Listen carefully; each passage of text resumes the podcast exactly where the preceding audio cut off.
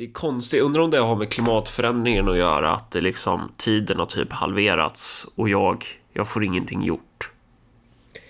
Ja, nej men jag tänker bara tillbaks på att hur mycket saker som har ändrats på eh, bara en två år. Men om du tänker dig 2019 så här, sommaren 2019. Du skulle föreställa dig hur världen såg ut. Alltså saker som hade blivit normala som man inte...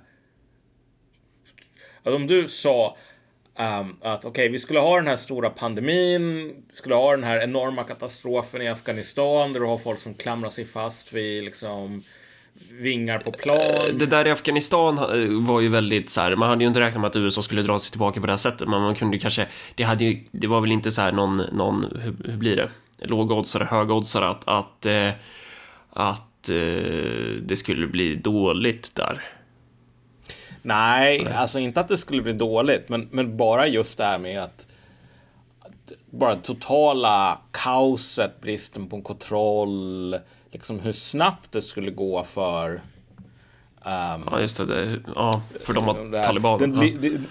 ja, men precis. Mm. Men sen överlag så kan man väl säga att um, när det gäller mycket med um, liksom hur covid det har ju varit flera olika faser. Vi hade först det här där det var bara typ kineserna var extremt tystlåtna om, om vad som pågick. Man hade bara bild, videos på folk som... Som spikas in i sin lägenhet.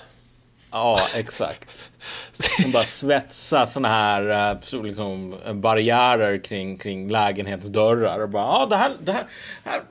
Samtidigt som sven, svenska myndigheter säger att det här, det är ingenting. Liksom. Det kommer inte att sprida sig till Sverige. Det är, det är ingen sjukdom. Ah, jag kommer ihåg att jag satt i skidliften. Så, så mycket Nostradamus var jag minsann, vågar jag hävda. Så jag satt i skidliften typ en eller två veckor innan det kommer till Sverige. Eh, och då var det väl i princip redan här då. Jag tror att det var, det var ett fall i Jönköping eller något. Och så att vi pratade om det. Och ena halvan var så här. Nej men det kommer inte komma hit. Det är lugnt. Det är, det är inget problem. Det kommer inte komma hit. Vi kommer, vi kommer stå. Och jag bara va? Är ni dumma? Det är ju säkert redan här. Så här. Det är ju säkert redan börjat sprida sig. Men det är bara för att jag är det är ju inte för att jag är Nostradamus utan det är för att jag har Marcus och Malcolm-diagnosen så jag bara ser katastrofer överallt. Kombinerat med att jag är närking så jag kan liksom inte se något annat än att det kommer gå åt helvete. Men det, det som också är intressant eh, gällande, det är ju också hur du och jag har förhållit oss till det här. Framförallt, jag har ju tänkt på det där själv så här, men jag tycker ändå det är så här, eh, för, för, för, min initiala inställning var ju så här, ja men det är nog bra att stänga ner mer och eh, ha kontroll på den här skiten och det byggde ju mycket på att jag hade ju fan ingen jävla aning om hur farligt det där viruset var. Mm. Eh, och det är ju det som är lite spännande för att det där har ju också varierat över tid eh, och det, det, är väl lite så svårt att se för det är ju väldigt många olika data och det är väl svårt att få lite ordning på det men så här alfa-varianten var ju, det var väl en viss fara med den för samhället typ. Eh, Delta-varianten var väl något värre eh, och sen nu omikron verkar ju vara lite mildare. Eh, mm. och, men, men då i början, då tycker inte jag det är orimligt att man har en hållning som är så här, ja men vi kan väl vidta några basala så här eh, ritualer, rutiner eller liksom åtgärder för att så här, tills dess att vi vet. Till exempel, vi kanske inte behöver springa runt på äldreboenden utan skyddsutrustning.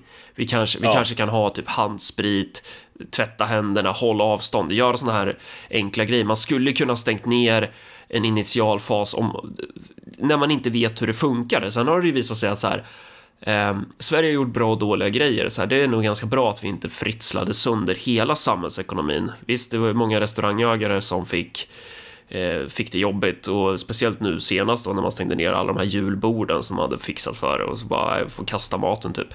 Eh, men, men det vi failade på var ju att skydda våran äldre, äldrevård och då är frågan hur mycket av det kan härledas till covid och hur mycket av det kan härledas till att äldrevården redan var helt utmärglad och jävligt dålig. Ja. Så, så som det är nu så tycker jag så här mest att eh, nu behöver man ju hitta en form för att försöka ha samhället tuffa på oss i någon form av normalitet så mycket det går. Men, men det, det, det, man, det man funderar på är ju lite så här, varför föreslår man en viss åtgärd och varför gör man det inte? Så vi har ju fått, jag vet inte om du också har blivit taggad, det är ingen som vet vad du heter på Twitter. Det är så här, jag retweetade det någon gång och så var det någon som svarade så här, vad heter Malcolm på Twitter egentligen? Jag bara, det är han jag retweetar. Det är bara för att du, du är så sjuk på Twitter så det är ingen som kan föreställa sig att det där är ditt, nej, nej, men konto. Så, men... Eh, jag håller, jag håller bara på shitpostar sådär. För, det är för övrigt det är lite obehagligt att du håller på att ta ikapp mig nu i vår interna tävling här gällande vem som ska få en fatwa mot sig först. Jag trodde att jag skulle vinna den överlägset, men så kommer du och lägger ut en bild på rotmos och, rotmos och fläsklägg. Och så blir det, blir det de här att, att så här 8000 quote tweets från arga muslimer plus um, Alltså såhär, någon sån här indonesisk ja, nyhetsbyrå fast, som bara... Det, det, var ju inte bara att du la ut en bild, utan du skrev ju något. Vad var det du skrev för något? Jag skrev ju så här att typ Rotmos och fläsklägg är jättegott. Föreställ dig att vara en muslim och inte kunna äta rotmos och fläsklägg. Liksom. Det, det tycker jag är synd. Sådär. Alltså att, att inte kunna göra det. Ja. Och då var det ju folk som blev så här extremt provocerade av det. Och det var någon som bara poängterade att ja, men, han säger ju inte att det är dåligt att vara muslim. Utan bara att det är synd om er. Typ, det, det, är synd att inte kunna äta det här för att det är gott. Ja. Så. Um, men det, det, det liksom ledde till så här jävla uh, nyhetsartiklar i liksom så här Sydostasien What? om att någon person på Twitter gick det, gick... skrev om rotmos och fläsk, fläsklägg. Gick det så långt alltså? Det blev... Ja, ja, ja. Jävlar vad nice. Alltså, det, det blev ju mest notiser så, ah. men det var ändå att det var liksom så här nyhets sajter som bara att nu, nu har det blivit en kontrovers på Twitter. Stating the obvious. Uh, Marcus och Malcolm goes uh. international. Det är fan, Exakt. Det är fan bra. Eh, vad, hur, hur hamnade jag där? Twitter? Jo, ja, det är många som du... frågar oss, eh, eller ja, så här, hur, hur, man ställer sig till vaccinpass. Och det, jag säger det som jag har sagt tidigare också, att här, jag vill inte ha vaccinpass. Och jag, vi kan komma in mm. på det lite senare också, men jag tror att det är kontraproduktivt Eh, däremot så här, man får skilja på det specifika viruset och vaccinpass generellt, för ibland ten ja. tenderar ju folk att ha en diskussion om så här, nej men det är fel att kränka mänskliga rättigheter.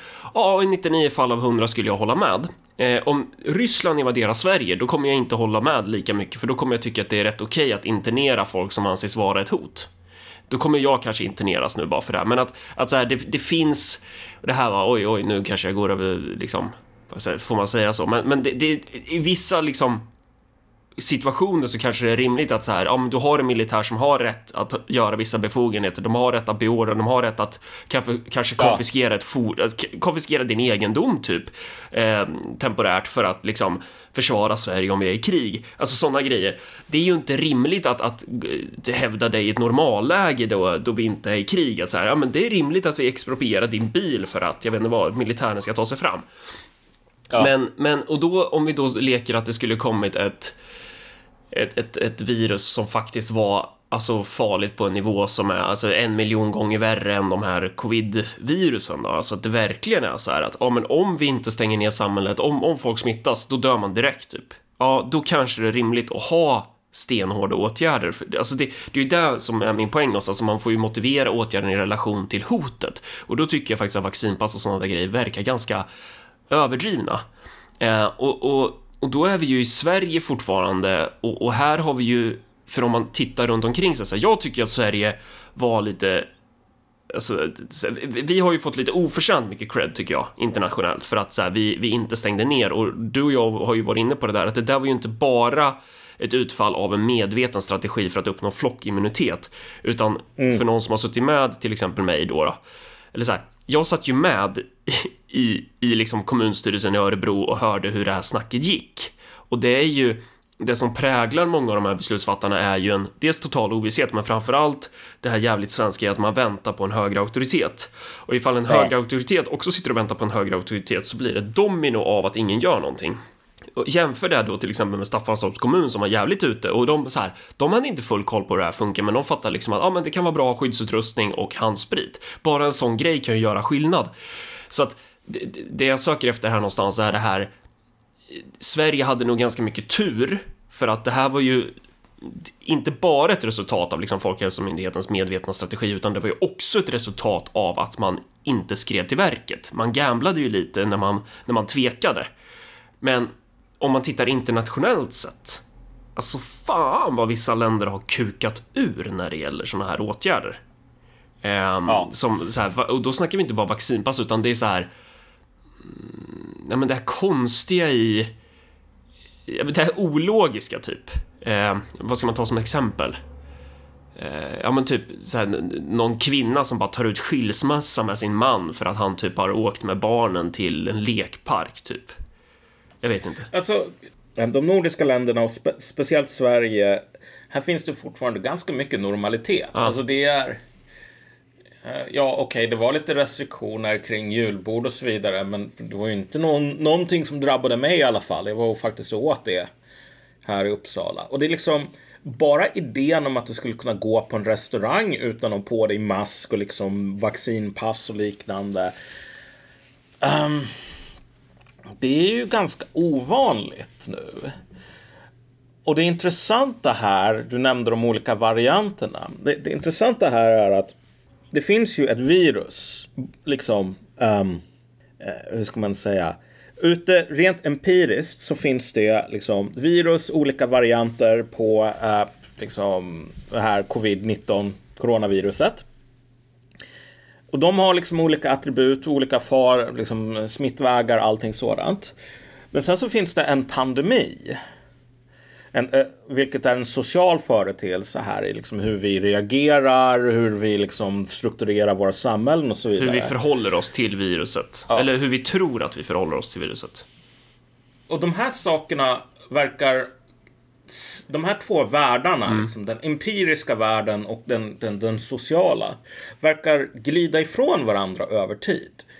För nu har vi ju den här omikronvarianten och det intressanta här är att när det börjar komma ut data som visar att ja men typ det här viruset följer någon sorts evolutionär väg där ehm, det blir mer smittsamt och mindre farligt. Vilket är liksom optimalt för ett virus som vill föröka sig. Ehm, ju farligare och sjukare du blir, desto svårare har du att liksom fysiskt hålla på att sprida det här viruset. Eh, vilket är en av anledningarna till att ebola inte är överdrivet smittsamt. För att människor som har ebola, de... Det är liksom inte stor tvekan på om de har det eller inte. De kan typ knappt ta sig ur sängen så. Um, så att, så att okej, viruset håller på och, och rör sig att det blir alltså mindre så här samhällsfarligt. Du ser inte många människor som säger öppet utanför Sverige, fan vad bra. Ja. Utan det är mer så här, ja fast vi vet inte riktigt. Det kan vara så att Och det med, här är när en du säger förkylning. du ser inte människor, då menar du människor i maktställning. Ja, precis. Ehm, folk som, som liksom har någon sorts inflytande på liksom hur politiken ser ut. Utan du, och, och då också i media, att alltså narrativet håller nu på att bli något i stil med att, ja men vet du vad? Om vi slutar att fokusera på hur många som dör och istället fokuserar på hur många som blir sjuka, då är det här världens största katastrof. Ja, fast okej, men du vet, om, om du publicerade liksom antalet människor som blir förkylda liksom i hundratusentals per år i ett land som Sverige, det skulle ju vara ganska dramatiska siffror också. Men det är ju ingen som publicerar det eller bryr sig särskilt mycket för en förkylning är inte överdrivet farlig för de flesta människorna. Men men i länder som Australien, typ, då kan du läsa sådana här nyhetsartiklar om att en person som var frivilligt internerad i ett sånt här, um, vad är det officiella, det de kallar det, ett, ett karantänsläger. Eh, Eller ett antal personer från det här lägret, de flydde. De rymde från lägret. Och så sätter typ polisen och den australiensiska militären upp vägspärrar. Där de kontrollerar och stoppar bilar tills de liksom hittar de här rymlingarna. Ja. Du vet, som, som rymde från det här totalt frivilliga äh, lägret där, som är till för deras eget bästa. Och så får de, blir de ju tvingade att ta sånt här covid-prov då. Ja. Och så är alla de här proven negativa, så de har inte covid. Men de kan ju inte bli fria för det, utan de måste tillbaks till det här isoleringslägret. Och då tänker man så här, what the fuck is going on? Alltså på, på fullaste allvar vad, vad är det som händer när du har ett land där du har det här, ja vet du vad, de här rymde fri, från det frivilliga lägret som är till för deras eget bästa. Därför sätter militären upp vägspärrar. Uh, och liksom har någon sån här jävla um, som om det är folk som har rymt från någon sån här slavfabrik i Nazityskland, typ. Um, och sen ska de tillbaks dit. Och då måste man ju ställa sig frågan, okej, okay, men om det visar sig, om, om, om viruset skulle försvinna, eller bli så här superofarligt, skulle den här sortens åtgärder i eh, sjukdomsbekämpning, skulle de dras tillbaks helt? Och, precis, och det vi, det vi är inne och nosar lite på här, om man ska, om man ska nör, du vet, som marxister ser på konceptet vara, alltså en, en, en vara, en handelsvara, så är ju det typ, den har ju två egenskaper, eller man kan bryta ner den i två, två egenskaper som är som förhåller sig till varandra. Så här, en vara har ju dels ett bruksvärde Typ en stol är så här, jag kan sitta på den, jag kan, jag kan göra en massa grejer. Så. Sen i relation till det, så i och med att det finns ett bruksvärde så brukar det ofta finnas ett bytesvärde.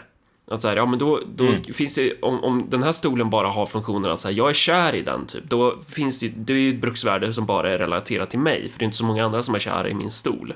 Men eh, att sitta på stolen, det, det, kan ju flera göra, så då finns det värde för andra och därmed finns det också då ett bytesvärde, så att en vara har både ett bruksvärde och ett bytesvärde.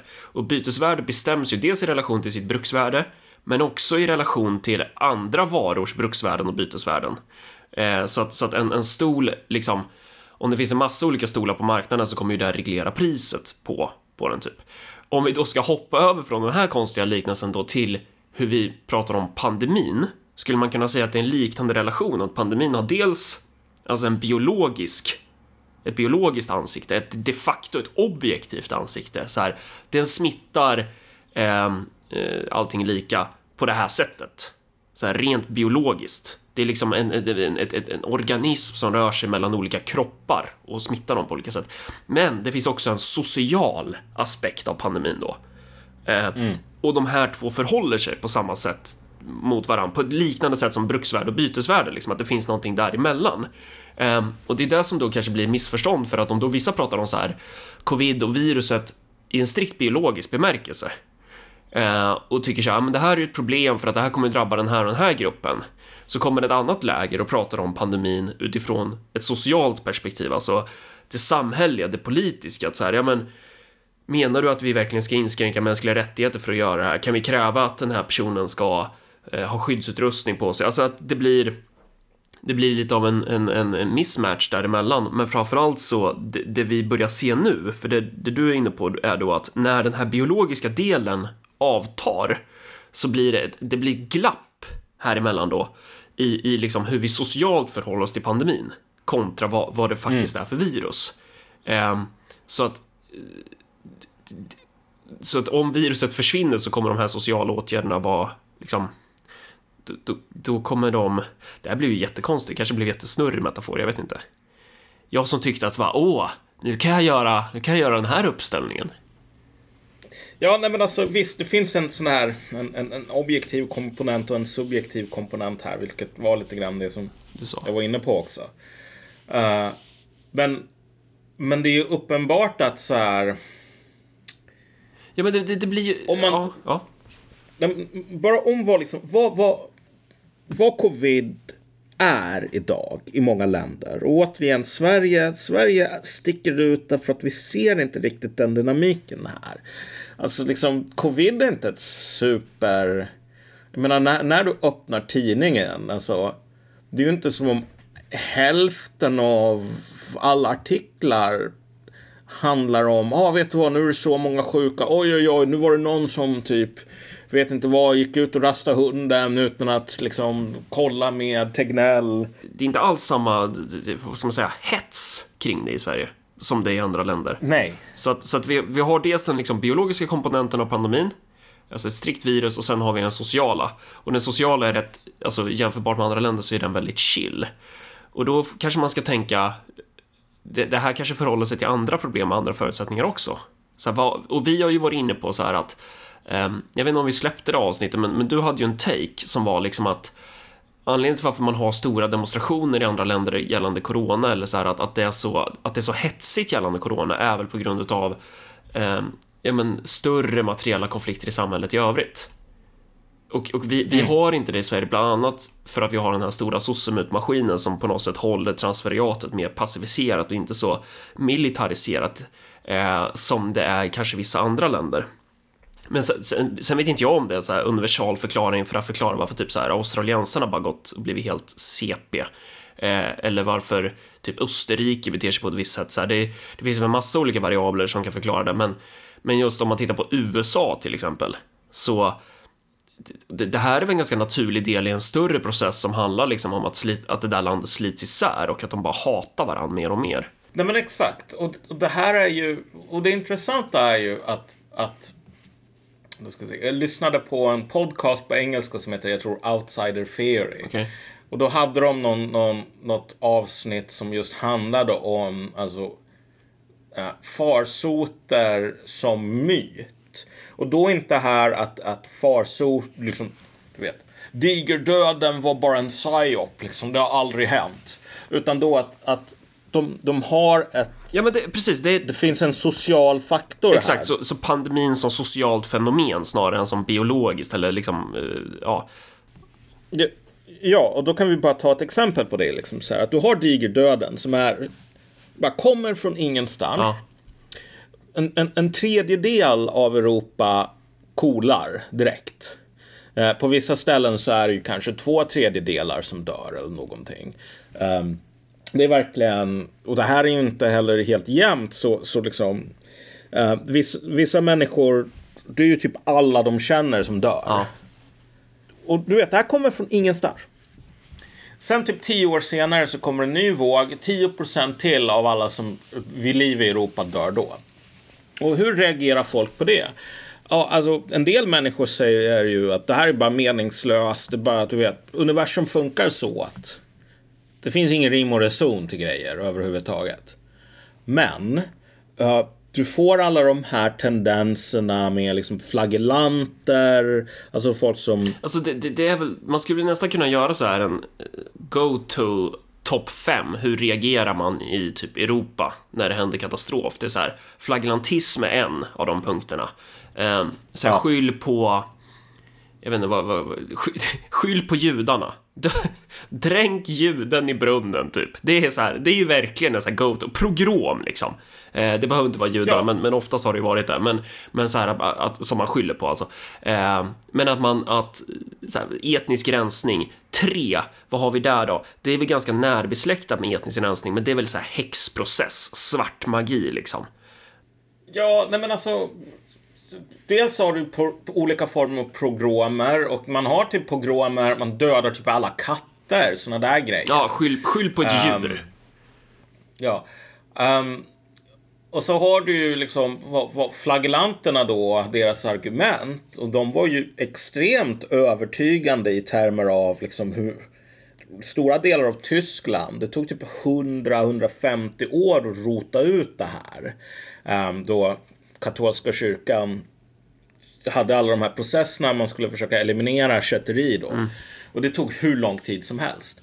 Men deras argument var ju att nej, vet du vad, en sån här jävla pest händer inte av ingen anledning, utan det är på grund av att vi har levt i synd.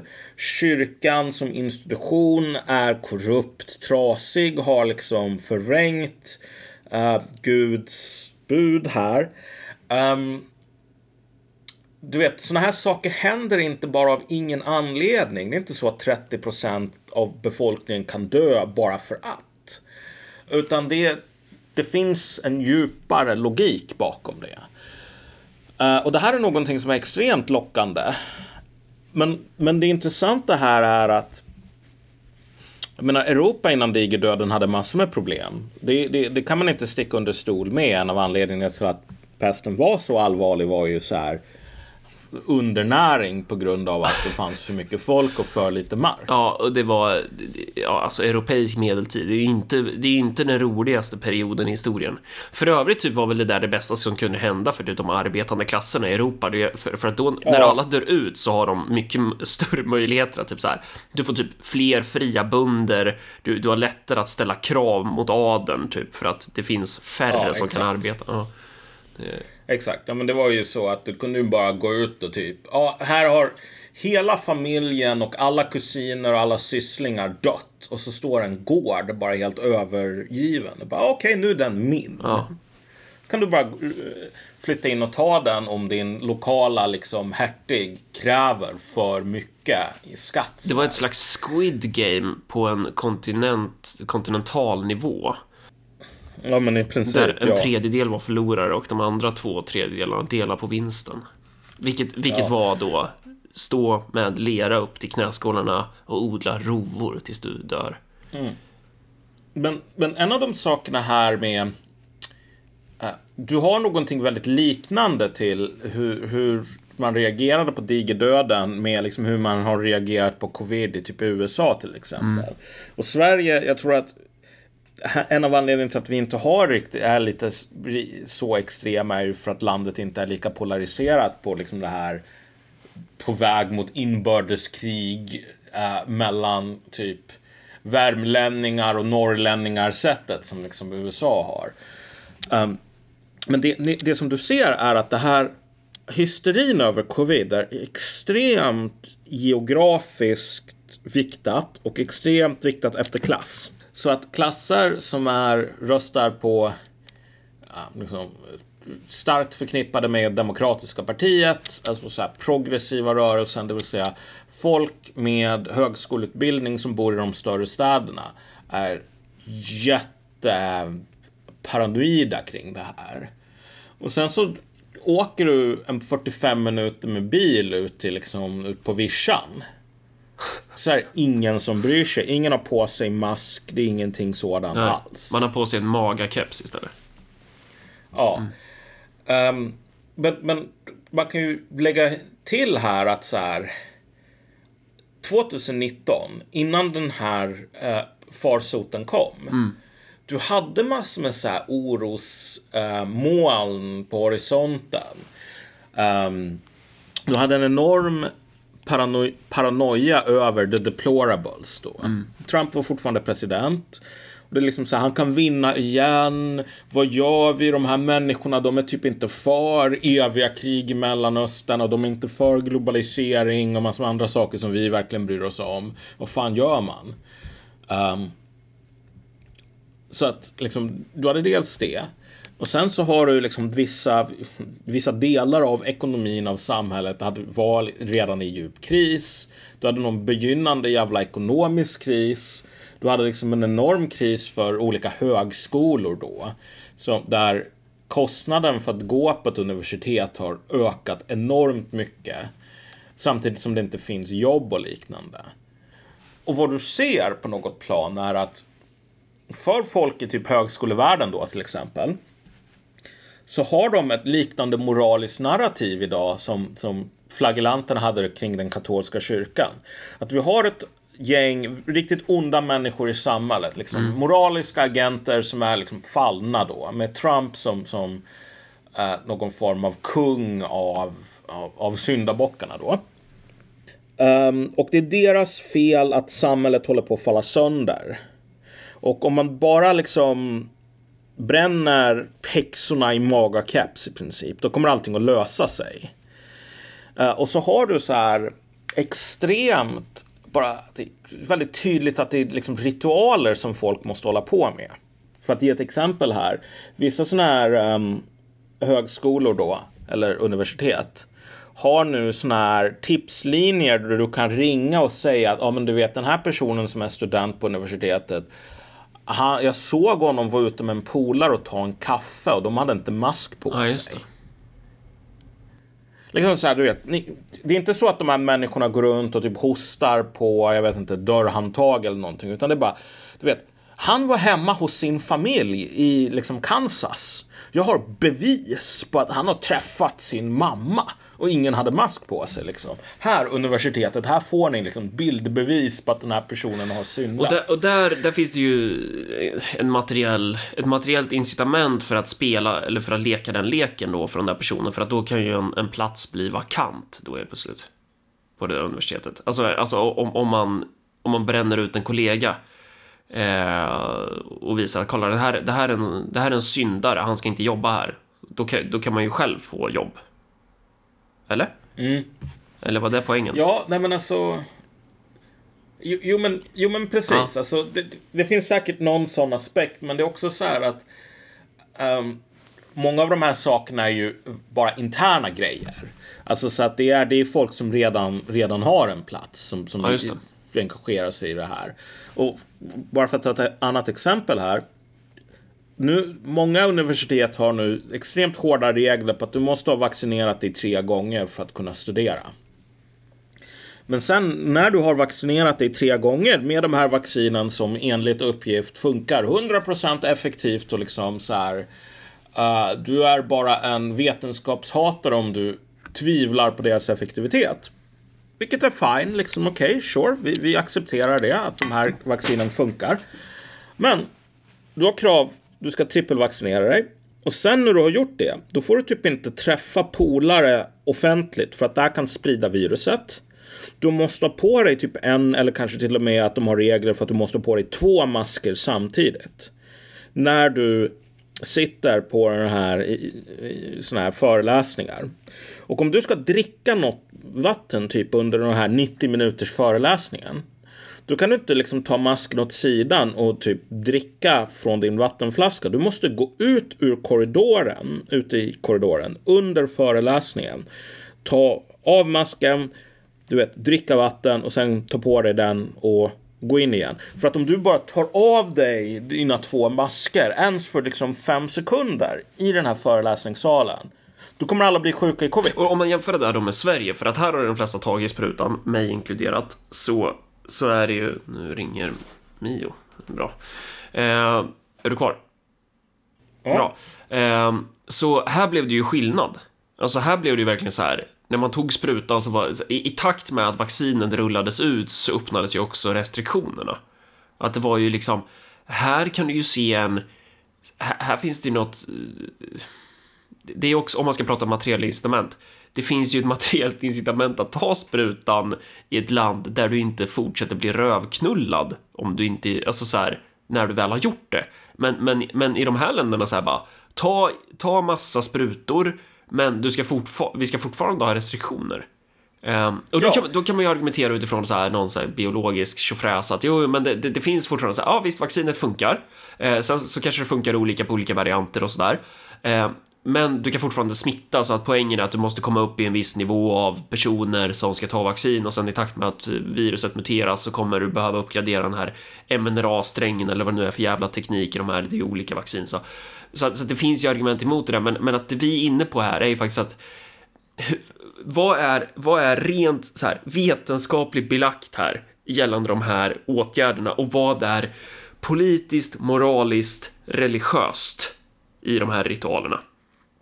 Eh, och vi vågar väl hävda att det är ganska mycket av det sistnämnda i många andra länder i alla fall. Eh, men du, du, kan ju också, du kan också hitta något liknande, alltså det här eh, oviljan att försöka, jag vet inte om man ska säga oviljan att tänka rationellt, men att du kan ju hitta en annan variant på, om, om vi ponerar så här stereotypisk magaväljare typ, så Make America Great Again.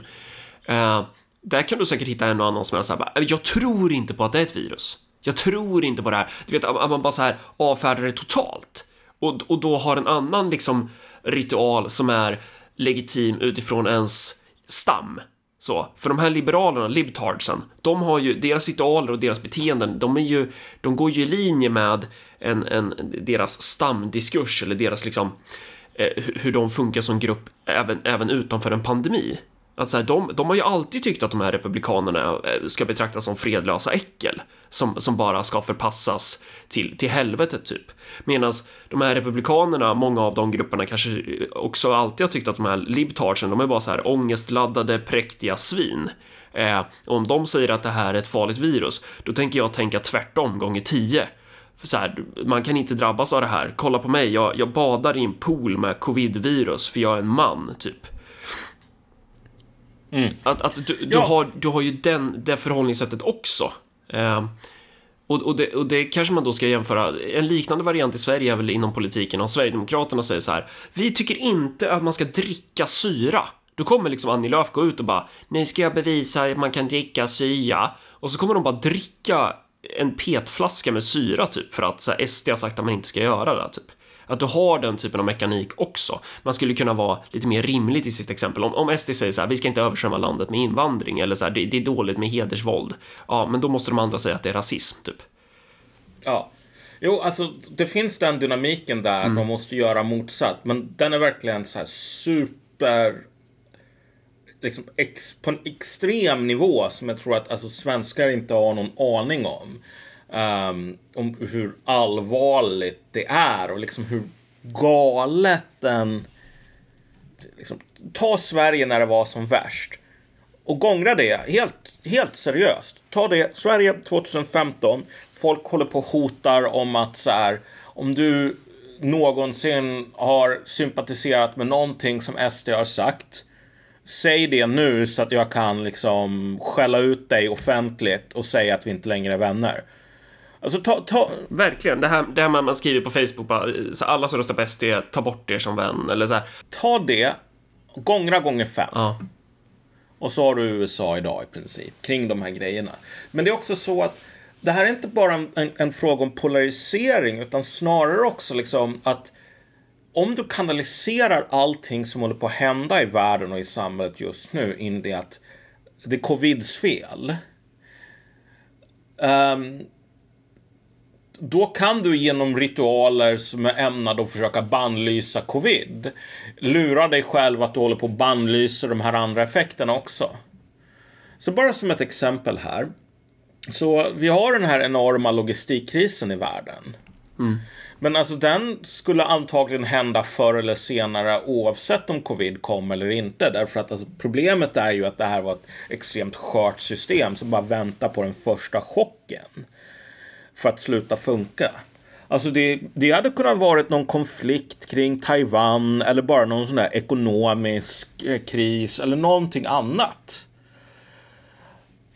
Um, men nu kan man bara säga, nej men vet du vad, liksom att, att vår ekonomiska modell inte längre funkar uppenbarligen.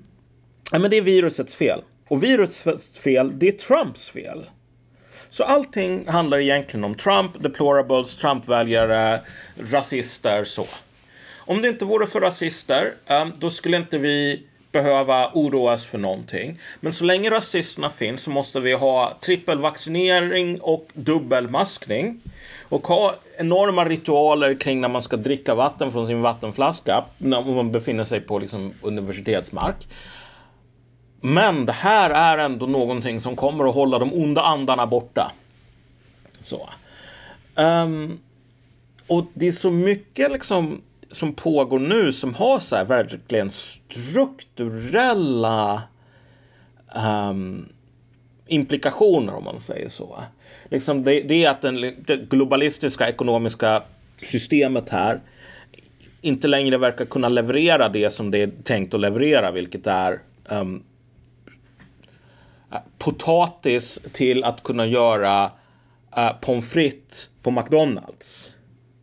Så att nu är det så att ja, beroende på när du går och var i landet i USA som du går. Ja, sorry, vi säljer bara små pommes frites för att det är, vi måste ransonera potatisen. Och allt det där bidrar ju i sin tur till att din vardag förändras ännu mer.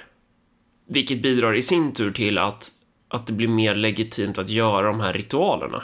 Du måste piska dig mm. mer. Du måste dränka fler eh, ja, ur den här folkgruppen. Du måste döda fler eh, av den här sortens djur. Typ att, att det är liksom eh, om bara de här jävla äckliga republikanska deplorables ute i mellanvästern, om de bara hade tagit sprutan, då hade jag fått, då hade det varit skönare typ. Då hade det liksom kontra typ så här.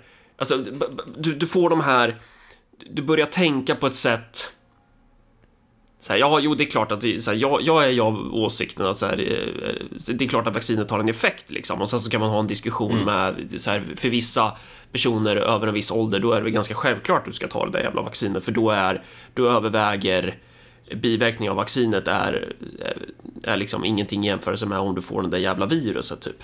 Och sen beroende på hur det där viruset utvecklas och sådär. Sen kan man argumentera för att eh, personer i en viss annan ålder kanske, då kanske du kanske inte är lika motiverad typ och jag tycker man ska kunna ha den typen av diskussion. Men i vissa länder kan du inte ens ha det för att det har blivit så jävla infekterat. Mm. Och, då, och, då, och då studsar du ju återigen då tillbaka, alltså när du har studsat då in på den här moraliska planen, den sociala planhalvan av pandemin, eh, så, så får ju den påverkan på hur den biologiska planhalvan av pandemin artar sig. Alltså hur själva viruset rent objektivt sprids. För om du då, och en annan, ett annat exempel på det här, det är typ Östeuropa. De har haft så här, de var um, förtryckta under kommunistiska regimer i 80-70 år typ. Eh, de har utvecklat en, ett, en attityd gentemot statsapparaten som, som är förklarlig utifrån det här historiska facitet. Det vill säga, man litar inte mm. riktigt på regeringarna. Eh, I Sverige har vi tvärtom. Vi har ju den här sjukligt höga tilltron till institutioner. Till och med jag som sitter här som någon slags uttalad hemsk populist tycker så här att ja, men det är väl klart att jag kan lita på att jag kan ta den där sprutan. Så här, jag, jag, tror inte att jag kommer bli mind-controllad av Bill Gates och dö. Eh, men det är ju helt omöjligt i ett, i ett sånt land där du har en kultur med en jävligt låg tilltro. Så där har du också då hur den sociala planhalvan påverkar liksom pandemins objektiva spridning. Så, så, så, så poängen är liksom att de, de, moraliska ritualerna påverkar ju spridningen, vilket i sin tur påverkar de moraliska ritualerna och sen så påverkas ju det av allt annat då på den här arenan som är klassmotsättningar i övrigt, typ. Ja, och det... Just nu är det så här... Liksom en teori som jag har sett som jag tror att det ligger en hel del i.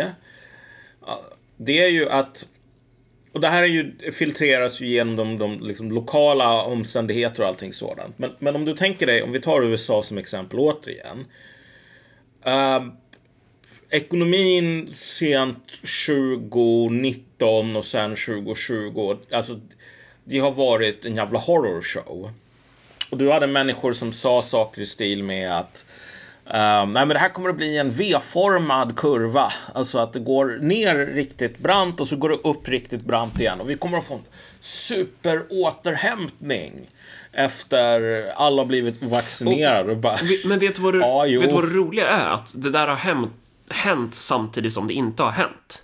Alltså, har du ägt aktier under den här tiden så har du tjänat skitmycket pengar. Det har ju varit guld ja. i och med att centralbankerna har gått in och stimulerat och köpt värdepapper. Så att så här, Eh, så, så, så att, ja.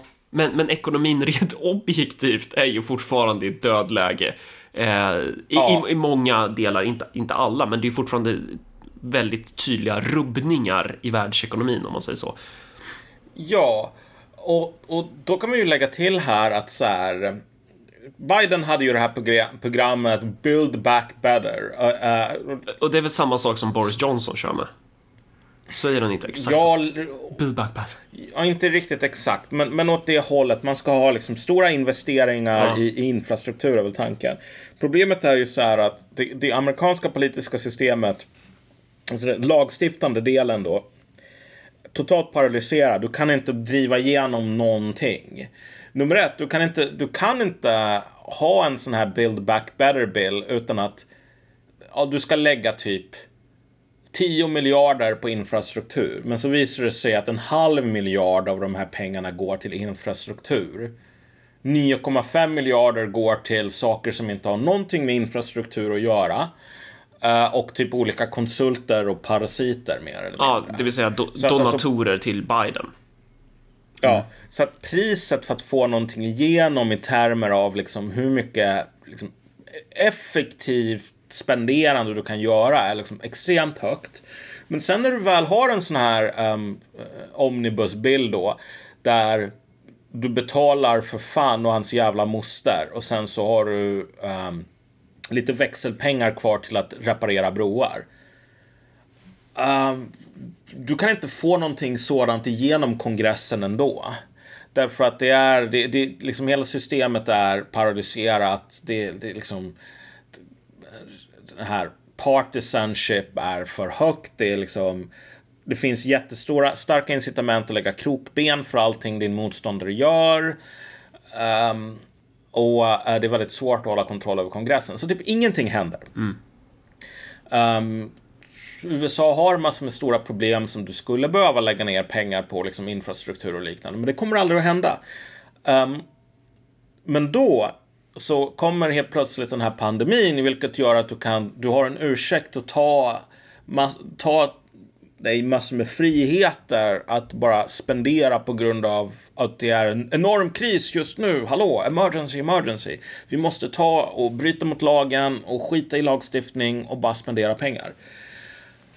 Uh, vad händer egentligen om Eh, viruset bestämmer sig för att, ja vet du vad, nu ska jag bli mildare än en helt vanlig förkylning för att du vet, här mänskligheten, nu ska ni få en sån jävla uh, tjänst av mig liksom. Uh, så att nu, du vet, covid bara deklarerar att jag är inte farlig alls längre. Det här är inte en bra nyhet. Därför att då går du tillbaks till en situation där du kan inte, du har ett land med enorma problem som måste fixas, men du har inte längre en, en undantagstillstånd för att fixa något. Precis, du, du, du, tappar den ideologiska legitimiteten. Det, det, liknande grej skulle kunna vara under medeltiden, alltså molnen öppnas, Gud kommer fram som i Monty Python och säger jag finns egentligen inte, nu försvinner jag, ploff. Eh, och folk bara slutar tro, så här, bara inser att så här, Gud finns ju inte. Alltså då, och då står de där flagellanterna mm. helt blodiga med sina jävla huvor och bara tittar på varandra. Bara, vad, vad fan håller vi på med? Jag känner mig dum ja. liksom. Eh, och, och, och, det där är ju, det där vill man ju inte ska hända. Minst sagt uh, vill man inte det. Och, och problemet här är bara att om du tänker de ekonomiska problemen som de ser ut och liksom hur omöjligt det är att lösa strukturella problem. Så du nämnde det här med att det är skitbra om man har ägt aktier, typ. Ja, det har varit skitbra. Samtidigt som du har den, en situation där just nu är typ inflationen även med massor med trixande. Um, detaljerna behöver vi inte gå in på, men det är liksom så här att man har olika statistiska sätt för att försöka minimera inflation genom att byta ut varor mot andra och liknande. Ah, Men även med de tricksen mm. Inflationen börjar komma nosa upp på så här 9% eller någonting. Och, och, och det du menar där, det är till exempel att så här, ja men då likställer typ sojabönor med kött.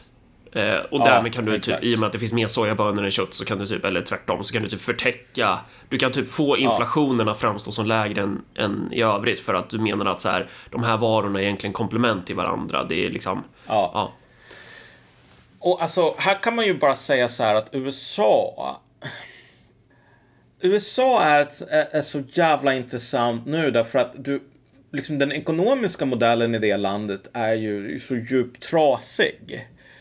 Du vet, här i Europa, vi betalar typ en... Hur mycket kostar bensin nu per liter? Typ en 15-16 spänn är det väl? Ja, nu är dieseln är fan uppe i 20 spänn. Jag vet inte om bensinen ligger på 18 nu eller något sånt. Men det är ju äckligt ja. dyrt alltså. Och det, och det är för att vi har en idiotregering som lägger på skit mycket skatter. Vilket man inte ja. behöver göra om man hade kört en annan klasspolitik. Men ja. Mm. Ja, men vi, vi, säger så här att du sänker den skatten så att du får ner bensin till en, en 13 spänn eller någonting sådant. Uh, alltså du, du har fortfarande möjlighet att sänka även om det, det, är, liksom, det är pengar som, som du inte kommer att ha tillgängligt längre för statskassan. Men i USA så har du väldigt låg skatt. Och du kan, alltså om priserna går upp så kommer det att vara en gigantisk social katastrof. Um, de betalar ju typ motsvarande en 4-5 spänn liten eller någonting. Um, kanske lite mer nu, 6, max 7 kronor liten, men inte över det.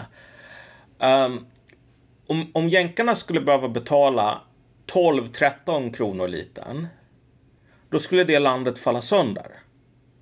Därför att det finns inte, um, alltså det är inbakat i folks, att, att, att de ska kunna ta sig till jobbet i princip. Att de ska kunna, så, så som samhället är konstruerat med liksom total brist på uh, Eh, offentlig transport och sånt där.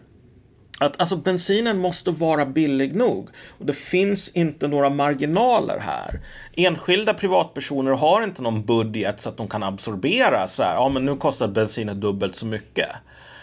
Uh, och staten som sagt har inte massor med liksom, att de um, har jättehöga skatter som de sen kan sänka liksom för att, för att parera det här. Och du har det här detta är ett läge där bensinpriserna går upp jävligt mycket. Matpriserna går upp extremt snabbt nu. Um, och då har du egentligen bara covid som, som, som det som låter dig komma med olika, väldigt otillräckliga, men det är i alla fall att man, man ju, försöker göra någonting. När krisen är över, inom citationstecken, då kommer du gå tillbaks till att alla de här malande strukturella problemen kommer inte få någon lösning alls. Även samtidigt som landet går mot någon form av revolutionär situation. Man måste hela tiden studsa sitt politiska beslut mot någonting. Alltså för, för att innan covid, eller nu har vi det para, parallellt med det, men det har ju tonats ner medialt. Det, var, det är kanske inte lika eh, hetsigt om det som det var innan, men så här, klimatet, miljön. Det, det är ju verkligen så här liknande där, ja, men vi har, vi har problem. Det är liksom, man kan räkna ut det med arslet att om 7 miljarder människor håller på att ha ett industrialiserat samhälle, det är inte som att vi inte kommer påverka vår planet. Det är klart som fan vi gör. Vi fuckar ju upp mm. våra hav, det är så här, du vet, det är massa föroreningar, det, det finns problem så. Då kan man förhålla sig till det rationellt och vetenskapligt och de här orden är ju så jävla infekterade så man ska ju knappt ens använda dem. Men, men att så här, man kan förhålla sig till rent så här, sakliga problem så. Eller så kan man förhålla sig till det på olika religiösa sätt. Antingen kan man vara så här bara, nej men om de här jävla fyttorna säger att det finns, då, då finns inte de här problemen överhuvudtaget. Eller så kan det vara typ att, ja ah, nej men vi, vi måste verkligen börja vi måste börja elda stora ugnar och kasta in arbetarklassväljare i de ugnarna. Det är det enda sättet att rädda klimatet på. Så här, vi måste, Alltså, det, det, här, det här fanatiska typ. Så här, ja, vi, vi ska ha ett klimatnödläge, så här, kosta vad det kosta vill, det spelar ingen roll. Jorden går under. Um, att du har, du har ju liknande mekanik där och, och det som är så intressant är ju de här stora problemen alltid lyckas harmoni harmonisera med de här större generella trenderna i klasskampen. Så vi, vi, vi, har en sekulär trend att eliten vill gå mot teknokrati. Och, och mm. det är väldigt spännande att se hur, hur så här, den här trenden inte upphör när någonting sker. Och återigen, nu, nu pratar jag inte primärt om Sverige, för att det är fan, fan vad skönt det är att inte bo i något av de där jävla idiotländerna.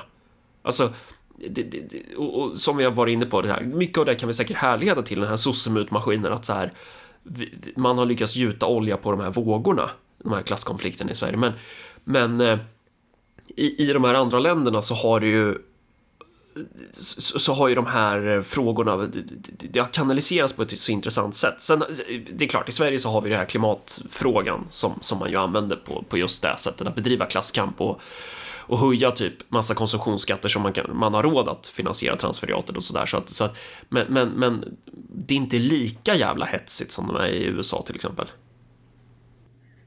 Ja, och så här det här med klimatförändringar är väldigt intressant på grund av att det är verkligen att man märker hur folk bara säger att ja, ah, vet du vad, klimatförändringar är på riktigt. Därför så måste vi ha um, undantagstillstånd och uh, utökade liksom, rättigheter Precis. och skita i lagen så. Och så liksom bara, ja ah, vet du vad, nu kom covid. Mm. Vi måste ha undantagstillstånd och utökade rättigheter och skita i lagen. Och sen bara, ja ah, nu är inte covid farligt längre. Men vi behöver fortfarande ha undantagstillstånd. Därför att det kommer så här, jag har talat med en, loka, en lokal fladdermus i Kazakstan som berättar för mig att du vet om, om, om nio månader så kommer det definitivt att komma något nytt um, virus. Så att det är lika bra att börja nu liksom. Och då märker man så här, ja, vet du vad, de här människorna är ju intresserade av det här. Um, de kan hitta en ursäkt. Eh, men de kommer att välja liksom vad som helst som gör att de kan göra det de redan vill göra. Um... Och, och, för, för att nå någonstans till något teknokratiskt stadion, kan man säga det? Att, att det behövs du måste skapa en fredlös gruppering i samhället. Du måste ha liksom syndabockar någonstans på vägen. Det är liksom svårt att uppnå det är väl svårt att nedmontera en demokrati och gå mot ett mer auktoritärt styre om du liksom inte har en fiende någonstans på vägen. Ja. Eh, och det man gör nu, det är väl att sakta men säkert håller man på att utveckla processen i att skapa mm, ja, men fredlösa som koncept. Alltså fredlösa var ju de här på medeltiden som bara, ja, du fick döda den personen utan att få något straff. På Island fick du ju, du fick ju väldigt länge döda döda.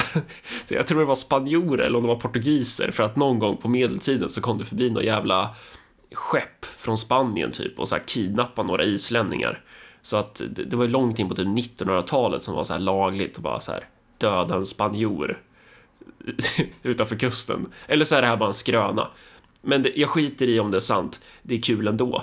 Eh, och, och, och det visar min poäng här någonstans att, att eh, eller jag gör det där. Ja, men att det, det, det, fredlösa, det var de här i alla fall som man fick slå ihjäl utan straff. Och det är väl dit man är på väg nu, att man vill ha man vill ha en grupp med människor som är de eviga syndabockarna typ. Och ja. som liknar lite den här processen som man var inne på eh, 2015 i Sverige med vilka som var de eh, syndabockarna. Eh, och, och var du en av dem, då, då skulle du bara hålla käften. Och det där, för den här typen av masspsykoser som uppstår, det är väldigt intressant alltså vi, vi har verkligen en situation just nu där uh, vi har massor med väldigt all, liksom, långtgående förändringar i, i hur världen funkar och liksom vart världen är på väg.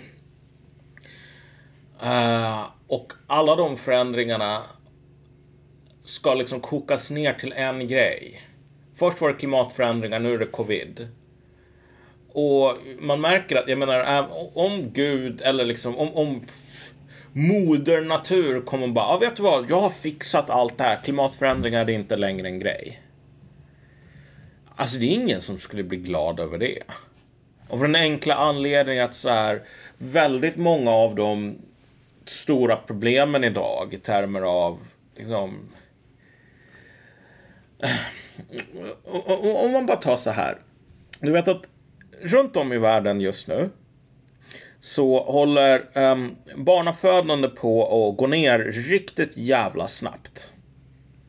Um, och du har hela tiden den här diskussionen, liksom, ah, det här är en katastrof, vad ska vi göra åt det? Vi måste få upp liksom, siffrorna igen. Vi måste så att folk föder 2,5 barn per kvinna eller någonting. Men så här, när du föddes, Marcus, då fanns det väl typ en fem miljarder eller liksom mindre människor på jorden mm. och nu finns det typ sju och en halv eller mm. någonting. Vid någon tidpunkt så är det ju så att vi stöter på massor med problem, precis som alla andra djurarter på den här planeten.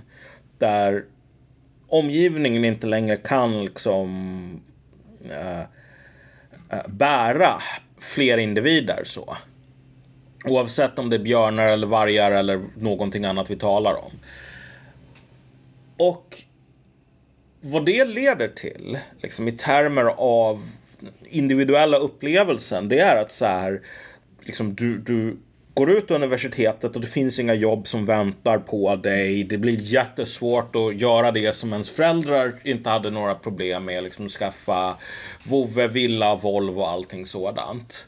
Alltså, och det här är liksom på en, på en strukturell nivå så att din ideologi liksom vart i världen ditt land ligger, allting sådant. Väldigt lite verkar kunna hindra den här marschen mot bara äh, kraschande barnafödande. Vad folk ofta gör, det är att de hittar någonting som klimatförändringar eller typ Trump eller kulturmarxister eller någonting annat. Och så säger de om vi löste problemet med kulturmarxister då skulle vi lösa det här också. Och alltså i takt med att det blir fler och fler sådana här väldigt grundläggande problem mm. typ.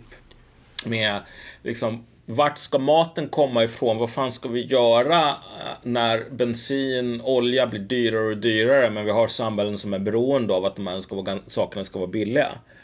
I takt med att alla de problemen hopar sig då finns det ett mycket, ett, ett, hela tiden ökande tryck och hitta någonting. Trump, uh, Miljöpartiet, liksom vem fan som helst sådär. Uh, uh, och bara säga, om vi löste den här enskilda grejen, om Miljöpartiet inte fanns, då skulle Sveriges elnät vara perfekt. Ja, eller för vår egen del, om vi ska vara kritiska, om så här, alla problem ska härledas till transferiatet eller till eliten. Mm. Liksom. Det fattar man ju att så är det ju inte. Men, men ju mer, ju snabbare du kör på det här inslagna spåret, eh, desto lättare är det att köra av vägen. Att, att det är verkligen, du, du kommer ja. landa i någon jävla dike till slut och skylla allt på någonting. Ja, exakt. Ja, men om man talar om transferiatet till exempel så, alltså man gör sig själv en jävla björntjänst om man inte erkänner att sådana här människor i den här positionen, de agerar 100% rationellt utifrån liksom sina egna bevekelsegrunder. Det här är inte folk som bara säger att vi skulle kunna ha att alla kom överens och hade allting var skitbra. Men det är bara de här onda transferiatmänniskorna som har bara av ren jävla elakhet bestämt sig för att vi inte ska leva i ett land av överflödande bröd och jävla mjölk och honung mm. sådär. Um, men, men man ser allt mer att folk börjar tänka på det sättet. För att det är det enda sättet som de kan copa med liksom, många av de här problemen. Så, så för många så är så här, om det inte var för covid, då skulle allting vara nice. Och det där är också så här, hur kan man göra så att människor inte är maktlösa i en sån här situation? För att du, du, var inne på det här, jag tror att det var många som inte, det är många makthavare som inte skulle bli glada om det visar sig att så här, klimatförändringarna inte är så allvarliga. Och, ska du dra nu? Bra.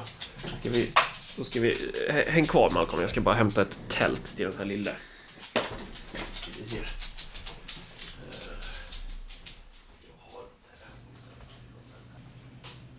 Ja, eh, var var vi någonstans? Jo, nej, du var inne på det här med att du tror att... att eh, eh, du var inne på det här med att vissa politiker inte skulle bli, bli glada av att höra att så här, klimatförändringarna inte är så allvarliga som man har sagt att de är. Typ. Mm. Och eh, samma sak med så här viruset. Jag tror att ja, det där stämmer nog, men i olika utsträckning i olika länder. För jag, jag, jag tror faktiskt att många så svenska politiker skulle känna att fan vad skönt. Då kan vi gå tillbaka till den gamla tiden där vi bara pratade om så här, skattereglagen typ. Höger står och pratar frihet, frihet, frihet. Vänster står och pratar trygghet, trygghet, trygghet. Men i vissa länder där du har kommit längre i den här processen med att formera teknokratin, eller snarare i vissa länder där ditt sätt att formera teknokratin på sker på ett an, alltså sker enligt en annan metodik, så är ju de här klimatförändringarna, de här alltså, sociala aspekterna av pandemin mycket viktigare för den processen. Men i, Sver mm. i Sverige så tror jag att sättet du formerar den nya aristokratin på är ju, det är redan, det, det, är mycket mer, det är mycket mer stabil bana. Det är liksom det här, ja, förlängningen på sossesamhället någonstans, att du gör det, den processen är inte lika hotad. Eller den är inte lika volatil som i typ Australien eller USA. Mm. Vad tror du om det? Att det är typ, eh, att, att det är liksom det, det är... För det förklarar väl någonstans kanske att då det är mer förståeligt att de har de här crazy ritualerna i vissa länder, typ. Ja, nej men exakt. Nej, men jag tror att de ritualerna kommer att komma tillbaks till Sverige. Det är inte så att Sverige är unikt här. Det var ju det misstaget som jag egentligen gjorde ja. för liksom en åtta år sedan, är det väl nu. Nej men alltså att man verkligen trodde att den här liksom, sjuka situationen i Sverige 2015 så bara var... Det här var liksom den svenska kulturen. Unikt för den. Men det är bara så att alltså, du hade den här enorma um, liksom, krisen, kollapsen av liksom, säkra kategorier och liknande liksom, med, med invandringen som gjorde att du vet, folk har massor med ritualer, typ ritualiserat beteende. Um, och tanken är bara att, vet du vad, vi löser alla de här problemen med integration och så vidare om vi bara gör någonting åt Jimmy Åkesson. För han har liksom blivit bärare då av alla liksom problem i Sverige. Ja, eller... eller om, Alltså folk sa det ju öppet. ja, många sa ju öppet att vi ska inte ens, vi behöver inte prata om de här problemen, så försvinner de. Ja. Ja, nej men exakt. Och det, men vad de också sa då som en, liksom, en ska man säga, corollary, alltså som bihang till just att vi inte ska prata mer om de här problemen, är att den enda anledningen till att vi har problem är att det finns rasister som Jimmie Åkesson som pratar om dem. Liksom att det är problem om pratarna då som är liksom det, det stora, de som släpper in den här pesten i samhället då. Precis som ja, judarna eller de svarta katterna eller vad det nu är, liksom, katolska präster. Vi, vi, vi sa väl det tidigare någon gång, att varje ideologi kräver sin jude. Att du måste alltid ha en syndabock, typ. Men, men alltså ett samhälle är ju någon form av organisation på en mycket mer avancerad nivå, mycket mer komplext. Eh, men en organisation kräver ju någonstans att alla dess komponenter går åt samma håll. Det är ju svårt att driva ett företag ifall halva företaget tycker att man ska, jag vet inte vad, göra något som den andra halvan absolut inte tycker. De tycker att man ska göra motsatsen, då kommer ju företaget gå sönder. Du behöver ju en, en, en konsensus, sen beroende på vad det är för uppgift som ska lösas så kan du tillåta eh, olika högt i tak i diskussion eller i vad du gör. Eh, ett parti fungerar likadant, ett samhälle fungerar ju likadant också någonstans. Att, eh, och i Sverige så har vi väl ändå här har vi ju en konsensus om att ja, men, de flesta tog den där sprutan typ. Eh, De flesta opererar ganska liknande oavsett vilket parti de röstar på. Och där du ser att det verkligen sticker ut, det är ju faktiskt invandrarområdena. Där har du ett annat beteende, vilket är naturligt liksom. Och då till den här liksom frågan om så här, det, det är inne på här någonstans är så här, vad, hur, hur klar... Vad krävs av ett samhälle för att kunna klara en kris någonstans?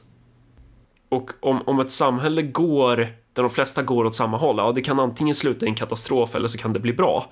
Eh, men ett samhälle där alla verkligen springer åt alla olika håll samtidigt, det är ju helt omöjligt att försöka få ordning på det där.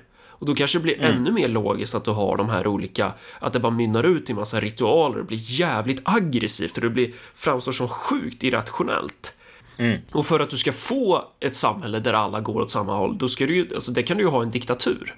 Där går ju alla åt samma håll för att det står en diktator och piskar dem till att gå åt samma håll. Det står en auktoritär stat och gör att du inte fan något annat val än att gå åt det hållet som staten säger att du ska gå. Men det kommer ju inte vara, det, det kommer ju troligtvis leda till någon form av katastrof. Men ett, ett fungerande samhälle borde ju vara ett samhälle där du av citat frivillig anledning går åt ungefär samma håll.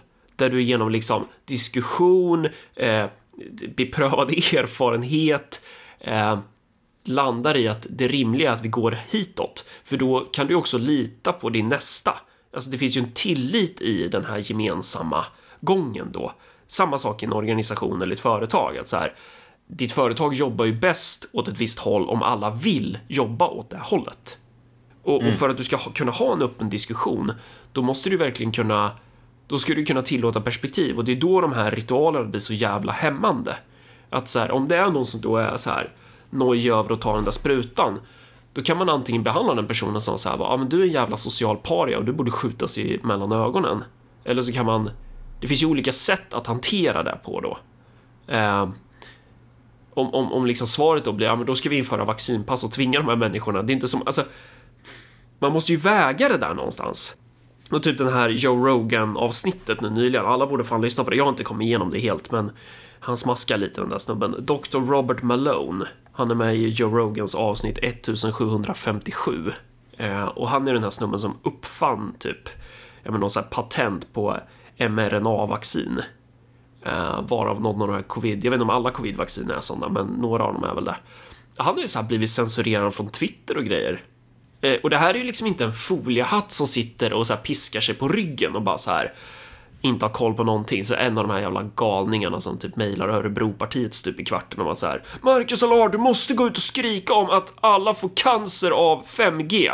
Det är så 5G överallt. Det är så här strålning i fläskkotletter. Typ. Det, det är inte en sån lirare, utan det här är ju verkligen en, ja, citat, expert. Han tystar man. Ehm, och när man gör det då gör man det ju inte lättare att gå åt samma håll utifrån alltså en, en internaliserad konsensus utan då, då gör man det ju, då är man ju mer inne på att så här, man tvingar folk åt samma håll, tror man, fast det kanske snarare blir motsatsen, att folk blir ännu mer skeptiska liksom. Det, det, det, det intressanta här med liksom om vi på någon sorts metanivå typ med, med, med det ämnet som vi diskuterar här är ju att när det gäller de, de typ officiella liksom, skälen till liksom, undantagstillstånd. De riskerar ju att bli tunnare under 2022. Alltså så här att, alltså nu verkar det ju som om ehm, um, covid-19 faktiskt följer en liksom, ganska logisk evolutionär bana, vilket gör att över tid så kommer det här inte att vara så himla mycket farligare än en förkylning eller max liksom vanlig influensa. Så. Ja, vi hoppas det i alla fall. Ja, nej men det ser så ut nu. Det kanske kommer någon sån här superböldpest eller någonting. Men det finns ingenting som talar för det nej. i alla fall. Um, men när det gäller, om du tänker dig en, en, som bara inflationen till exempel. Ser ut att kanske dubbleras tredubbleras i värsta fall. Ehm, jag har sett folk som ehm, med, med, lite politisk insyn i USA som säger att alltså, i interna briefingar och liknande i kongressen så är det så att man talar om en situation med 30-35 procents inflation slutet av 2022 liksom för, för 35 procents inflation kan liksom dölja eh, mycket, mycket, mycket högre, så här 100 procents inflation, 200 procents inflation, specifika grejer som kanske inte är helt enkla att undvara så. Um, så att du kan ha 35 procents inflation och så kan bensin bli dubbelt så dyrt. Um, och det här är en inflation som drivs dels av att liksom man har försökt att täcka över många av de strukturella problemen i ekonomin genom att bara trycka nya pengar. Samtidigt som alltså, du trycker nya pengar, men det är så att det finns fan inte nog med pommes frites på Burger King liksom. Du kan komma in med 100 miljoner dollar i, liksom, på bankkontot och bara, men vi har inte pommes fritesen, liksom. vi har inte potatisen. Um, då får du gå därifrån med en Whopper utan, utan, utan pommes frites oavsett hur mycket pengar du har. Ehm, och liksom när du har det som driver på den här sortens liksom, prisökningar, alltså eh, bara flaskhalsar i, i ekonomin. Uh, det är inte så jävla... Det är inte så otroligt mycket du kan göra då. Um, Annat än att försöka fixa de här flax, flaskhalsarna. Men det är ju en sån där grej som, som du inte kan göra. Vad gör man ens? Eller vad, vad skulle man göra? Alltså, det här är saker som du inte kan lösa med liksom undantagstillstånd, liksom förordningar och sådär. Utan du måste ha ett politiskt system som kan göra djupa reformer. Mm. Vilket USA inte har. Mm. Um, för att nå dit så, ja det gör ju lite ont att nå dit. Alltså det, det, du, du kommer behöva en revolution för att kunna göra om USAs politiska system för att kunna genomföra den typen av djupa reformer som skulle krävas i sån kris. Exakt. Ja. Och det, det ser inte ut som om de reformerna någonsin kommer att implementeras innan du får någon sorts typ Fast halvrevolutionär situation. I nu är jag lite inne i min egen hjärnskala här igen kanske, men, men alltså det är väl klart att de skulle kunna göra någonting. Eller det, det beror ju på vad, vad, vad jag vet ju knappt vad jag vill med grejer som tänka. Så vad, de, de, eh, alltså i och för sig 20 till 30 procents inflation, ja fast det, kommer det ske? Alltså det är ju så här, det är ju, det är ju vansinnigt hög inflation. Alltså sett, sett till vad vi är. Alltså det, det är kanske inte hög inflation i typ Zimbabwe eller något sånt där som har typ så här flera tusen procent. Jag vet inte vad då. Det är så här riktigt. Du, du har typ sedlar med så här en någon miljards eh, dollar typ. Eh, eller typ såhär Nazityskland och det kommer en skottkärra för att köpa en varmkorv typ. Men, men i ett läge där man är så jävla belånade och i ett läge där det redan är jävligt stretchat, då, då krävs det inte mycket inflation för att det ska bli ett domino. Ehm, men även om inflationen går upp, alltså det kan ju vara problem bara att den går upp några procent ju.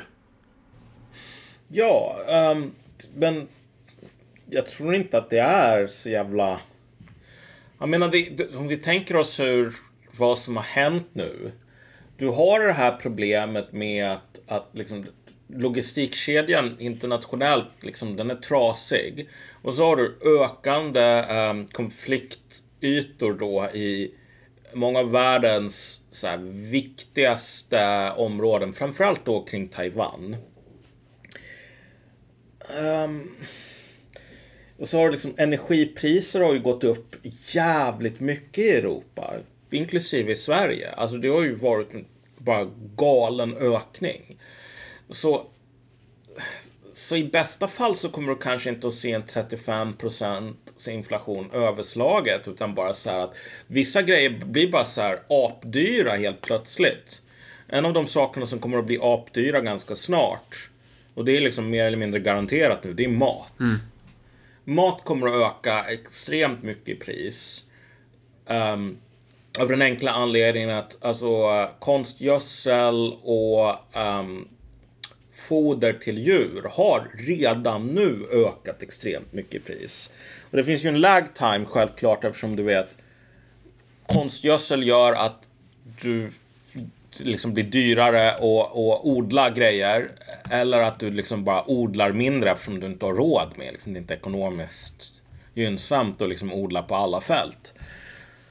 Men så tar det liksom x antal månader innan du, du kan bringa in skörden så. Så att det, och det är först då som saker och ting blir jävligt mycket dyrare. Så att det här är redan inbakat. Det finns alla de här orosmolnen. Vad, är, vad är det som, som, skulle kunna stoppa det där? Alltså typ om, om, om det inte skulle vara massa restriktioner, eller om det inte fanns, om det inte var så stor smittspridning och det inte var restriktioner typ.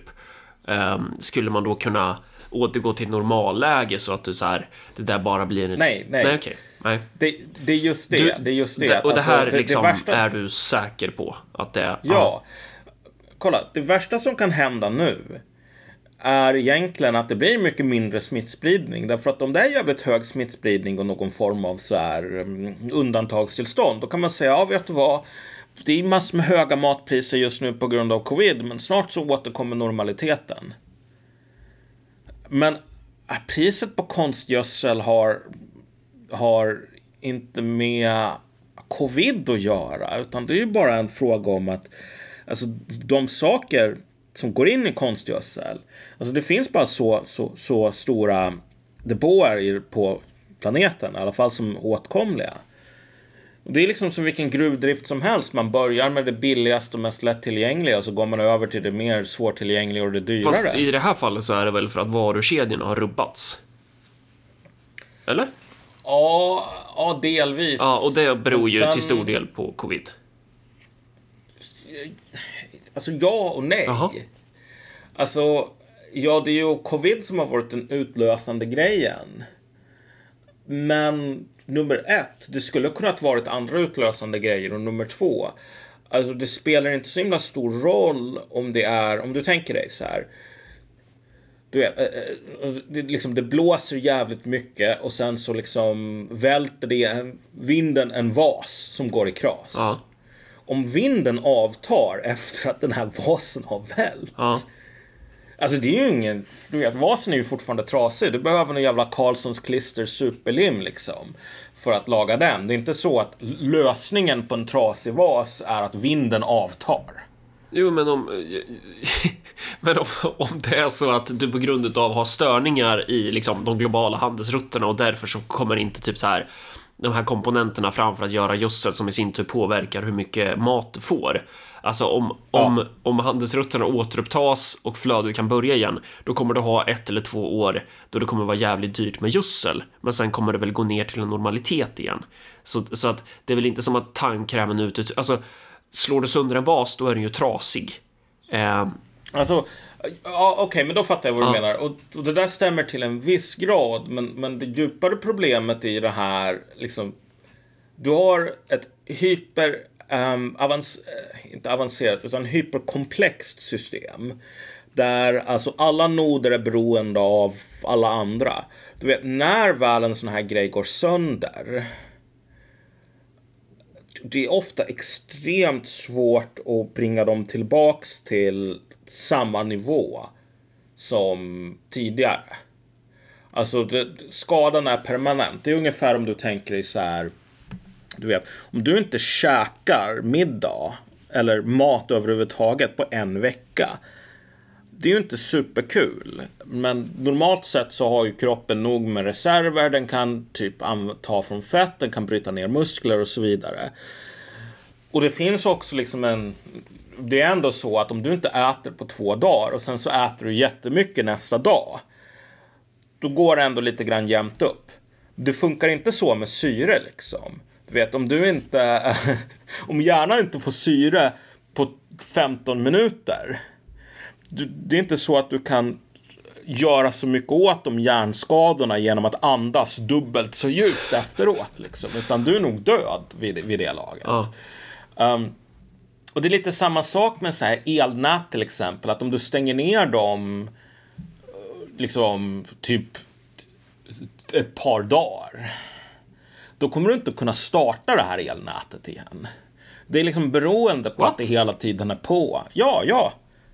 Visste du inte det? Det, det, är så det funkar. Okay. Det, det, är liksom så här att om, om du stänger av tillräckligt mycket av elnätet då kommer du inte kunna starta det igen. Och det här är en, en det här är en av anledningarna till att om det blir någon sån här inbördeskrig i USA så kommer det bli så apokalyptisk jävla liksom, situation i princip.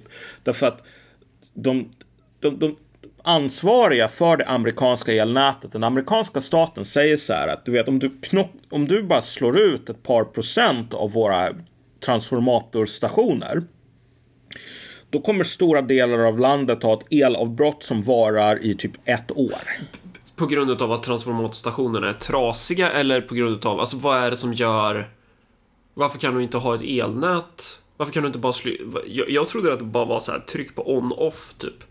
Ja, ja, det, det, är just det som det inte är. Och jag, jag, vet inte riktigt exakt varför det är så. Men, men det är i alla fall liksom, det, det, är så det funkar. Att så här, om du slår ut tillräckligt många noder och det är inte så himla många. Du kan alltså sabotera en sån här transformatorstation med bara vanlig, en vanlig pistol liksom. Bara skjuta sönder dem. Och om folk gör det till, på, på tillräckligt antal ställen så kommer um, hela liksom, elnätet då liksom... Jo, jag förstår. Måste, ja, men, men, det, men ja. det är ju typ som att klippa en... Alltså, samma logik som att klippa en sladd. Att så här, då kommer inte elen fram. Men, men om det är typ att så här, du måste ha... Eh, för att om du lagar det där och sen bara kopplar skiten till några kärnkraftverk, då kan du väl leda el i de här ledningarna igen, typ? Alltså... Nej, nej. alltså det, det, nej, det, det Um, och som sagt, jag är inte någon expert på det här, men, men det vad, vad folk säger i alla fall att uppskattningsvis i ett sådant läge där du klipper de här sladdarna så kommer elavbrottet att vara i ett halvår till ett år, kanske till och med längre än ett år. Och det är inte på grund av att det tar mer än ett år att reparera transformatorstationerna utan det kommer att vara ett år för att reparera den skadan som du får när du liksom stänger av flödet i hela systemet. Mm. Så, um, liksom så, här att en, en, kanske hälften av USA får, får leva utan el i typ ett halvår eller mer. Um, alltså det, det, finns en liknande problematik med de här logistikkedjorna. Um, vi har ju snackat om det i något tidigare avsnitt, men liksom det är så här att om det, det, det finns inte containrar att frakta liksom råvaror, okej, okay, men då kan du inte frakta råvaror till tillverkare av delar till bilar, vilket gör att du inte kan tillverka bilar, vilket gör att du inte kan tillverka um, saker som är beroende av att lastbilar transporterar dem, vilket är typ allting. Um, och då liksom, så att det blir alla de här knock-on effekterna som sprider sig och så vidare. Och, och det där är någonting som säkert kommer att bli, bara bli alla uppskattningar jag har sett pekar på att det där kommer att bli värre under 2022. Samtidigt som alltså det, det, det enda liksom och då, som, och då som man har här. kommer ju ritualer och sånt också bli mer motiverat. Ja. Jag. ja.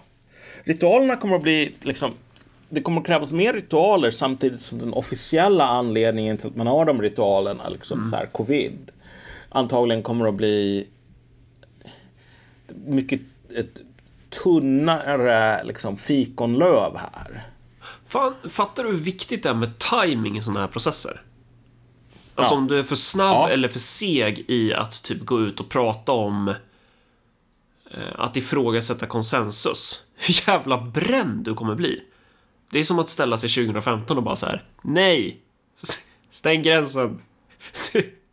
Du måste ju först skrika mitt Europa bygger inga murar och sen säga ja, vi kanske ska bygga lite murar.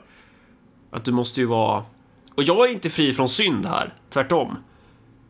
Eh, vilket jag tycker är pinsamt. Jag vill, jag vill ju kunna vara den som är den liksom. Men, men det är ju... Men jag tänker, för jag, jag, jag svävar tillbaka lite till den här liksom... Eh, han, han som var med i Joe Rogan, han Malone. Att det är ju så... Eh, jag vet inte. Att, att, att, det är intressant att han blir censurerad. Varför tror du han blir det? Alltså, i slutändan så är ju problemet att eh, du kan inte ha människor som liksom förstör de här ritualerna och som förstör... Um, för, för jag, ja. Liksom förstör uh, narrativet ja. här i slutändan. För det, det skulle kunna vara en delförklaring. Det jag funderar på för han nämner ju det typ att så här i, i någon så här policydokument från någonstans ifrån så står det så här att eh, sociala medier ska liksom vara jävligt snabba på att eh, klippa eh, alltså tveksamheten mot vaccin. Alltså så här om, om du uttalar dig skeptisk mot vaccin så ska du klippa det typ. Eh, om man tänker på typ i alla fall hur svenska myndigheter och så här fungerar och vi har pratat om så här kader och byråkrater, det här liksom stuprörstänkandet. Om du liksom får ett papper så här framför dig och det bara står så här eh, vaccin, så här, kritik mot vaccin är vaccinmotstånd och det ska så här bort. Då kommer ju personer som har, då kommer ju så här rimlig kritik klippas bort liksom. Då kommer ju så här själva så här uppfinnaren bakom tekniken med mRNA-vaccin att till slut inte kunna eh, uttala sig på Twitter och då kommer det bli jävligt svårt för människor att kunna gå i en gemensam riktning i, i liksom frivillig konsensus så. Så, så jag tror att du har den aspekten också, typ så här att du, du har människor på beslutande positioner som eh, deras verktyg är liksom inte de här byråkraterna som, eller typ administratörerna som klipper honom. Gör de det för att de är Alltså, så här, om vi ska dela upp det i den eh, delen då, så här, det, det, du anför här, det är ju ett kaderperspektiv någonstans. Att ja, men den här personen, han bryter mm. mot narrativ. Han bryter mot vår medvetna strategi och därför klipper vi honom. Medan byråkratperspektivet blir någonstans att den här personen säger X och det eh, har vi fått direktiv om inte ska tillåtas. Och då finns det ju kaderperspektiv bakom mm. det förstås, men att, eller det, det är väl någon blandning av det där, men, men jag vet inte. Jag tycker det är så jävla intressant att man klipper honom. Det är också jävligt intressant att man klippte Donald Trump också för, för den delen. För det är ju också så här. Ja, det är fan, det är obehagligt ju. Ibland så kommer ju folk i Sverige och bara, ah, vet du vad, vi borde införa liksom vaccinpass, vi borde göra bla bla bla bla bla. Liksom, men, men, men än så länge så är det inte något, no, att det finns så himla mycket liksom från botten och upp begär efter liksom, olika former av ritualer, undantagstillstånd sådär. Det där kommer säkerligen att ändras med tid. Som sagt, alltså 2022 kommer att bli ett jävligt intressant år tror jag. Ja. Uh, det kommer nog att bli massor med shenanigans happenings så. Uh, och hur narrativet kring, kring de här sakerna och liksom om det är en övergående grej som motiveras av, om du vet, liksom, ett par onda liksom, syndabockar. Eller om det är strukturella saker som faktiskt man måste ha liksom kräver djupgående reformer. Jag tror att det kommer att bli, kanske i Sverige, att vi inte kommer riktigt att luta över lika mycket i syndabockstänkandet som vi gjorde en gång i tiden. Men i många andra länder så kommer det att vara det enda som finns. Det är de ovaccinerade, det är de människorna som, jag vet inte vad, typ inte litar på vetenskapen. Det är deras problem. Det är deras fel att vi är på typ 30% inflation. Liksom. Det är deras fel att um, det, det är massor med knas kring Taiwan och typ vi har ingen militär lösning på det. Om det bara inte vore för liksom, människor som tyckte fel saker. Men det är också det som är lite kul i Sverige att så här när man säger det är de ovaccinerade och så ska, och så ska man peka ut SD-väljarna. Och så bara, men vadå? Det är ju typ, eller så det är ju liksom, det är ju så här, Ja. det är ju så invandrare som, som inte har vaccinerats i samma utsträckning. Så blir det, Ja, nej men exakt. Men, det är ju, men poängen är inte att de här sakerna ska vara... nej, gå ihop. Så nej, utan det är ju att de ska ha en social funktion. Ponera om, om, om nazisterna hade vunnit och vi skulle haft ett så här nassesamhälle. Och så varenda samhällsproblem som sker, det är bara lösningen detsamma hela tiden. Det var så här, ah, det är judarna. Det är judarna. bara, isarna smälter, ah, det är judarna. Bara, ah, okej, men eh, nu kom det ett virus. Ja, ah, det är judarna, de har ju tagit vaccin. Fast vad, vi, vi ser ju, de har ju 100% vaccinerade. Nej, men det är judarna. Ja, det, men det, det, det, det, det roliga är ju att alltså, i så fall så måste man ju säga att judarna har ju psy-oppat sig själv här. eh, Med, alltså, du har hela den här grejen med, ja vet du vad, Israel liksom. Eh, typ, du måste ha din fjärde spruta inom två veckor, annars kommer du inte få typ gå utanför dörren. För att det här löser covid och sen så har du liksom så här bara riktigt jävla hemska siffror ändå. Va, varför, tror du, varför tror du just israelerna har varit så framåt med vaccin? Alltså, eh, eller ja, det i och för sig, det är väl ett land som präglas av problem också. Med tanke på att det... Ja, nej, men alltså. Det stora problemet här är väl någon, någonstans att man har haft liksom den, den statliga kapaciteten och verkligen vara organiserad kring, liksom rulla ut det här vaccinprogrammen. Och sen så visar det sig att du vet, du rullar ut de här vaccinprogrammen och du får alla att ta vaccin. Och så verkar det som om det inte hjälper otroligt mycket. Och då hamnar du liksom som den här katten som vet hur man klättrar upp i ett träd men inte riktigt vet hur man klättrar ner. En ganska delikat situation. Men då är ju frågan hur det hade sett ut om ingen hade tagit vaccinet. Um, alltså det, det, det stora grejen är väl så här att uh, speciellt med de här nya varianterna. Um, alltså vaccinet verkar inte göra så otroligt mycket. Jag menar, liksom, datan är ju inte så supertillförlitlig och det är väldigt mycket av ett work in progress. Men du ser folk som verkligen talar om det på det här ritualistiska sättet. Så här att, du vet, jag vaccinerade mig två gånger och sen fick jag min tredje booster och jag ska ta min nästa booster om typ ett par veckor. Och jag fick covid. Och jag är så otroligt tacksam för de här vaccinen. För du vet, om jag inte hade fått varit vaccinerad, då skulle jag vara död nu. Och då man bara, ja fast du vet ju inte det. Det är så här, Fast, det här är ju ett, ett, kontrafaktiskt exempel. Och just det att du tar det något som kallas för ett vaccin. Därför inte så himla länge sedan så fick vi ju höra att om du tar det här då kommer du inte att bli sjuk. Du kan inte bli smittad för att det är ett vaccin. Alltså, det är ju bara liksom en sorts tro här. Fast är det bara en tro, Malcolm? Det finns väl någon... Men alltså för, för, för en person som säger, vet du vad? Jag vet att jag skulle vara död om jag inte hade tagit det här. Eh, och jag ska ta min fjärde spruta nu snart för att liksom, du vet, de här skyddar så otroligt bra. Och jag fick covid och det var jävligt hemskt. Och Det är bara så här, Men det, men det är ju det där som också är så här politikens rörlighet, för att du har haft olika mutationer på viruset och viruset har varit olika Ja. farligt. Eh, självklart har vaccinet hjälpt. Det är väl klart som fan det har hjälpt till att pressa ner smittan, i alla fall i Sverige. Det kan du ju typ se. Det, det borde väl kunna gå och titta på hur du har liksom i takt med att du rullar ut vaccinet så lättar det upp och, och spridningen går ju ner också. Men, men att, att du har men sen ifall, ifall den här omikronvarianten är mycket mildare Visst, den smittar mer eh, och den är ju säkert farlig för riskgrupper och sådär. Det, det, det farliga är väl att landa i den så här absoluta positionen antingen eller. Eh, jag själv, så här, ja, jag tog sprutorna för jag tror att det hjälper. Eh, baserat på vad jag har hört, typ. Um, och jag tror, jag tror att det var... Jag vet inte. Man har väl också sagt typ att så här, om du har vaccinet så kommer du inte bli lika sjuk. Eller är det, är det båg, eller? Ja, alltså det är ju... Det är faktiskt svårt att säga någonting...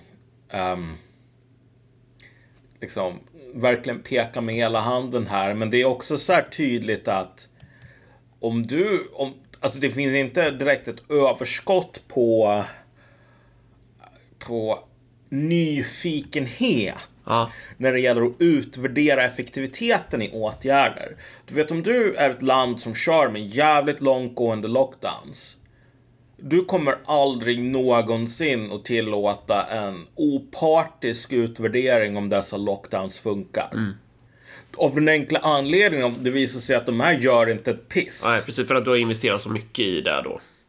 Ja. Alltså, tänk dig, vad, tänk dig liksom Örebropartiet. Om, om Örebropartiet skulle liksom låsa in folk i sina hem och ha så interneringsläger Ja. typ för, för människor. Och sen bara, Det var du jätteonödigt. vet, ett år senare så liksom, det här gjorde inte ett dugg.